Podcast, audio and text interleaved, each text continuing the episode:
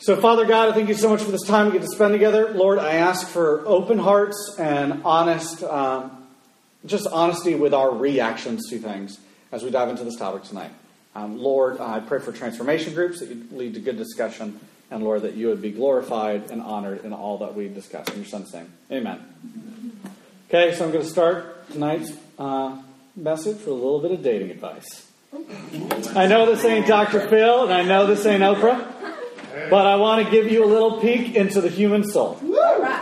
And the human condition, I think this can be best be uh, exemplified in the context of a dating relationship. If you don't like the term dating, because you're old school or new school, uh, we can call it courting advice or matchmaking advice or whatever other advice you want to label it that you and your parents can discuss freely. Okay? So whatever you feel comfortable with, that's what I'm talking about. So you ready? No. Ready? No. This is good. You will find out everything you need to know about someone by not the first five things they tell you about themselves, but by the first five things they complain about.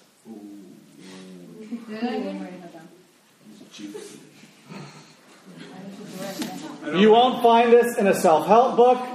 You won't find this in any dating magazine. This is an AJ Observing Culture original. And I think it's true. Publish it.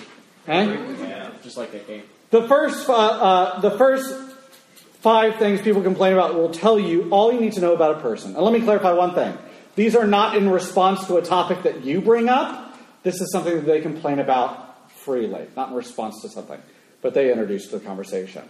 So I overheard one conversation in college that has stuck with me to this day, and it's been a long time 10 years because it was so grossly telling of the culture and these two young ladies. So I'm standing behind these two young ladies at the coffee shop I'd go to every morning. Um, and this is their conversation. Now, mind you, I was not trying to overhear their conversation. I was not that type of person. I had my headphones in, my Discman on. It's been a while. And I was listening to a David Crowder album.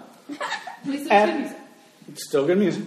But I still could overhear the conversation. This was the conversation. Girl one. So, how is your new relationship? OMG. He is the nicest guy. Really? That's awesome. He like holds the door open for me. He actually like wants to get to know me. He listens. He pays for dates. He treats me like such a princess. Wow. You are so lucky. Do you think he could be the one? No, he's an education major, and he probably won't be able to provide for my lead needs. That's actually I I turned off my music at that point because I wanted to hear the rest of it. Well, that took a turn, AJ. Notice how it wasn't all the good things that he did that defined her. She was treated extremely well by this guy. She even said, "This is this is the nice. This is the best way I've ever been treated by a guy." Because to him, she was worth it. He put her on a pedestal. That should have given her a major self-esteem boost, right? But that didn't define her. Her complaint told me everything I needed to know about her. And her friend's response to that last statement mm-hmm. told me all I needed to know about her, too. Well, if you can't provide for the essentials, I guess it's not worth it. So shallow. It wasn't how someone who how someone treated her that was important. It wasn't humanizing her that was important. It was about the financial financial security that her whole world was built around. That was important to her. Okay? Now we can laugh, laugh, we can gasp, we can hurt and every other emotion associated with that story. But let's think for a moment about what we complain about. Okay? I know. AJ, don't go there. Please. I know we can talk about other people and what they complain about. but we can't talk about what we complain about here. No? Because that might tell us something about us. Don't worry, I'm an equal opportunity offender. I will make fun of myself too. Okay? So here are some things we complain about. My boss called me into work. Again. I have more homework. That's not what I want for dinner. My parents just don't get it. My favorite one the printer is broken again. That's you. Well, every single class. We complain so much. And we look for moments to complain, don't we? Like we we intentionally seek out moments again. We will walk out the doors to this church after a Sunday morning here and preach, and we'll go, the weather. Again, Texas? Come on. Hot, cold, hold. What are we going for here? I just don't know anymore. These clothes, they just don't go with the latest styles and trends. These shoes, Preston. Which means we have to ask the question why do we complain? Why do we complain? So let's think about it. Let's kind of go back through our list. Let's think about it. My boss called me in to work again. You have a job.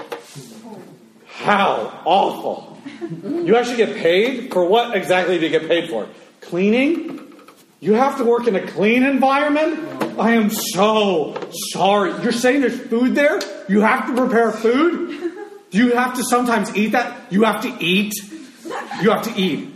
I am so sorry. Sometimes it's the same meal twice in a row? No. Oh, your world that you live in must be horrible. Life must be so hard sometimes. I have homework. Again. What? You have to learn?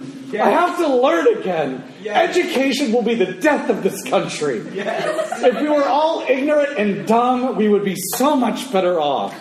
Who cares about electricity and numbers and microguards and everything else? Who cares? How dare we learn? My parents just don't get it. You're right on this one. They've never been a teenager before. They've hmm. never, they grew up in the 60s, 70s, and 80s. They didn't even know what drugs were. they don't got a clue. Bad music, like with words in it, they've never had to deal with that stuff. And I know the other thing, you know, the drama in your life, the friends. Well, your parents don't have friends, right? So they've clearly never dealt with this stuff before. They've never experienced life like you have in suburbia. We might as well call it Siberia, right?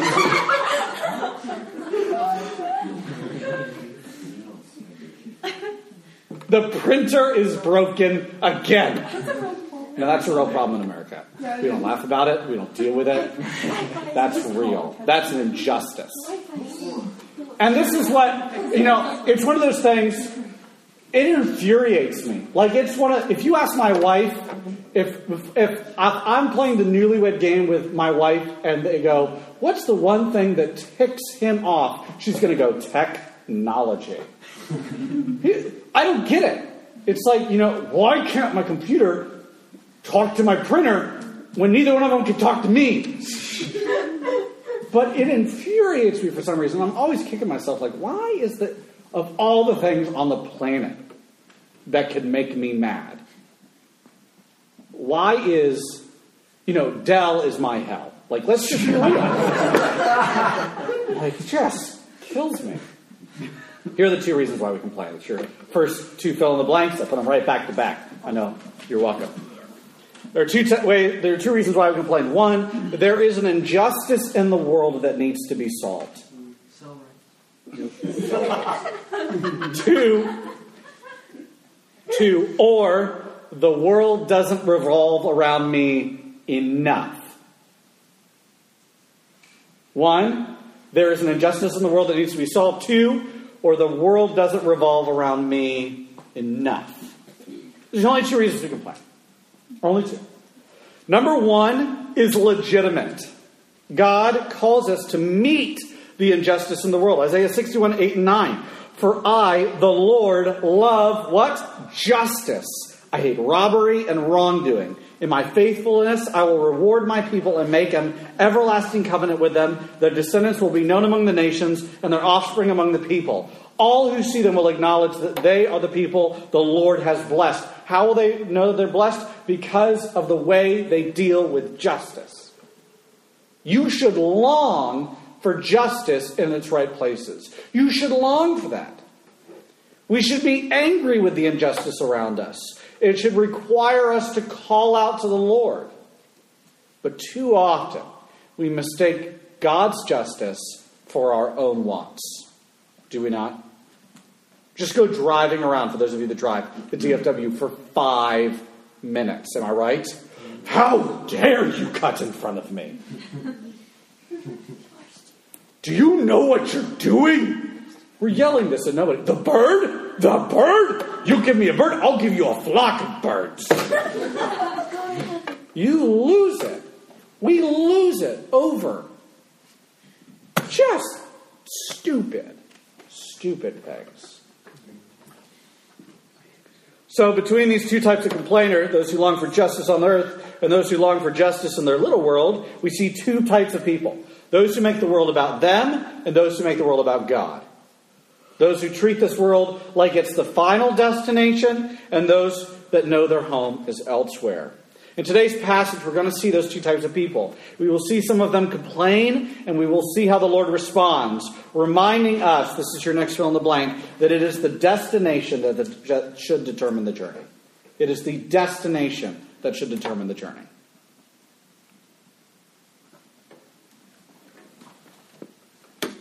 Here it starts Beware the leaven of the Pharisees. Chapter 12, Gospel of Luke. If you've never been to Luke before, third book of the New Testament Matthew, Mark, Luke. It's right before John. Okay? Um, 12 comes after 11 and before 13. We're covering the whole thing today. So I'm not even going to ask you to find the verse. Okay? Here's the starts. In the meantime, when so many thousand of the people had gathered together that they were trampling one another, he began to say to his disciples, First, beware of the leaven of the Pharisees, which is hypocrisy. Nothing is covered up that will not be revealed, or hidden that will not be known. Therefore, whatever you have said in the dark shall be heard in the light, and what you have whispered in private rooms shall be proclaimed on the housetops. I tell you, my friends, do not fear those who kill the body and after that have nothing more that they can do. But I will warn you whom to fear. Fear him who, after he has killed, has authority to cast into hell. Yes, I tell you, fear him. Are not five sparrows sold for two pennies? And not one of them is forgotten before God. While even the hairs on your head are all numbered. Fear not, you are of more value than many sparrows. And I tell you, everyone who acknowledged me before men, the Son of Man will also acknowledge before the angels of God. But the one who denies me before men will be denied before the angels of God.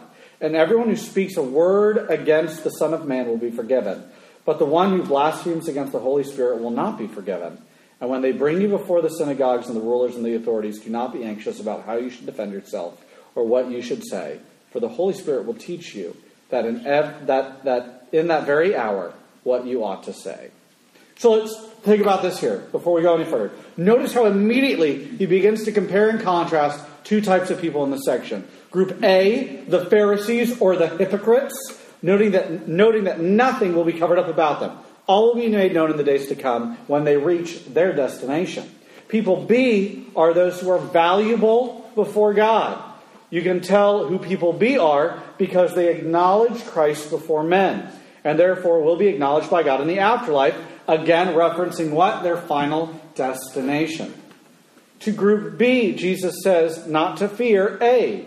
They cannot do anything to you, but instead to fear the Lord, who has the power to cast you into hell, where A will be. The one who denies him before men will be in the category of A. B should not fear A. Get it? The people that made God holy, that are made holy by God, should not fear the hypocrites. God will give you the words to say before them when they persecute you. So he has cast them into two categories. Now let's see which one of the next people fall into based on what they're complaining about. So this is one, a fun one. The parable of the rich fool. That's how he titles it. Someone in the crowd said to him, Teacher, tell my brother to divide the inheritance with me. But he said to him, Jesus did, Man, who made me a judge or arbiter over you? And he said to them, Take care and be on your guard against all covetousness, for one's life does not consist in the abundance of possessions. And he told them a parable, saying, The land of the rich man produced plentifully. And he thought to himself, What shall I do? For I have nowhere to store my crops. You know those complaints we talked about earlier? This is one of those silly. I've, I've made too much food this year. That's too much money. What shall I do? Nowhere to store my crops. And he said, I will do this. I will tear, tear down my good barns and build larger ones. I mean, think about it. Are the bar- He didn't say bad barns. He wanted all those barns, they need an upgrade. And I will store all my grain and my goods. And I will say to my soul, Soul, you have ample goods laid up for many years. Relax, eat, drink, be merry. Talk to your financial broker. You're in the clear. but God said to him, What? Fool! This night your soul is required of you. And the things you have prepared, whose will they be? So is the one who lays up treasure for himself and is not rich towards God. So do not be anxious Again, he said to his disciples, Therefore I tell you, do not be anxious about your life, what you will eat, nor about your body, what you will put on. For life is more than food, and the body more than clothing. Consider the ravens. They neither sow nor reap. They have neither storehouses nor barn, and yet God feeds them. How much more value are you than the birds? And which of you, by being anxious, can add a single hour to his span of life? Some of you need to memorize that verse mm-hmm. backwards and forwards. If then you are not able to do as small a thing as that, why are you anxious about the rest? Consider the lilies, how they grow. They neither toil nor spin. Yet I tell you, even Solomon in all his glory was not arrayed like one of those. But if God so clothes the grass, which is alive in the field today, and tomorrow is thrown in the oven, how much more will he clothe you, O you of little faith? Now do not seek what you are to eat and what you are to drink, nor be worried. For all the nations of work of the world seek after these things, and your Father knows that you need them. Instead, seek his kingdom, and these things will be added to you. Fear not, little flock, for it is your Father's good pleasure to give you the kingdom. Some of you need to memorize that one. Sell your possessions and give to the needy. Provide yourselves with money bags that do not grow old, with a treasure in heaven that does not fail, where no thief approaches nor moths destroy. For where your treasure is, there your heart will be also. Let's compare and contrast again. A cares about the treasures on earth. B cares about the treasures in heaven. A is a worrier. Anyone else here struggle with that occasionally? Yep. Here's the fun part about asking that question. Those of you that tried to hide that, you were worried about what everyone else would think about you oh, oh, oh, oh. You just hit me once, then you hit me again. B cares about trust and care. Aries a worrier and at heart does not trust God to meet his basic needs. That's what we do when we worry. We say, God, I don't trust you here. B is people who trust him. B look towards your future. So which one are you? Would your complaints against this world reveal that about you? I know too often in the decalon of life, I reflect group A. I race to the coffee machine in the morning, I hurtle through the work of the day, and then there's the long jump of frustration of people not doing things my way, which makes me want to throw a discus, javelin, or 16 pound lead ball at them. So I jump higher to meet the goals, hoping that I land well, and then I run the last 1,500 meters frustrated at the runners ahead and the losers behind that couldn't keep up. But the decalon decathlon of Group A doesn't ever reach the finish line. It's a treadmill. Because whatever you are running for has enslaved you, and Christ has been there to set you free. This is your last fill in the blank. We either are focused on our wants or His will. We are either focused on our wants or His will. And we don't realize that following His will changes and fulfills our wants.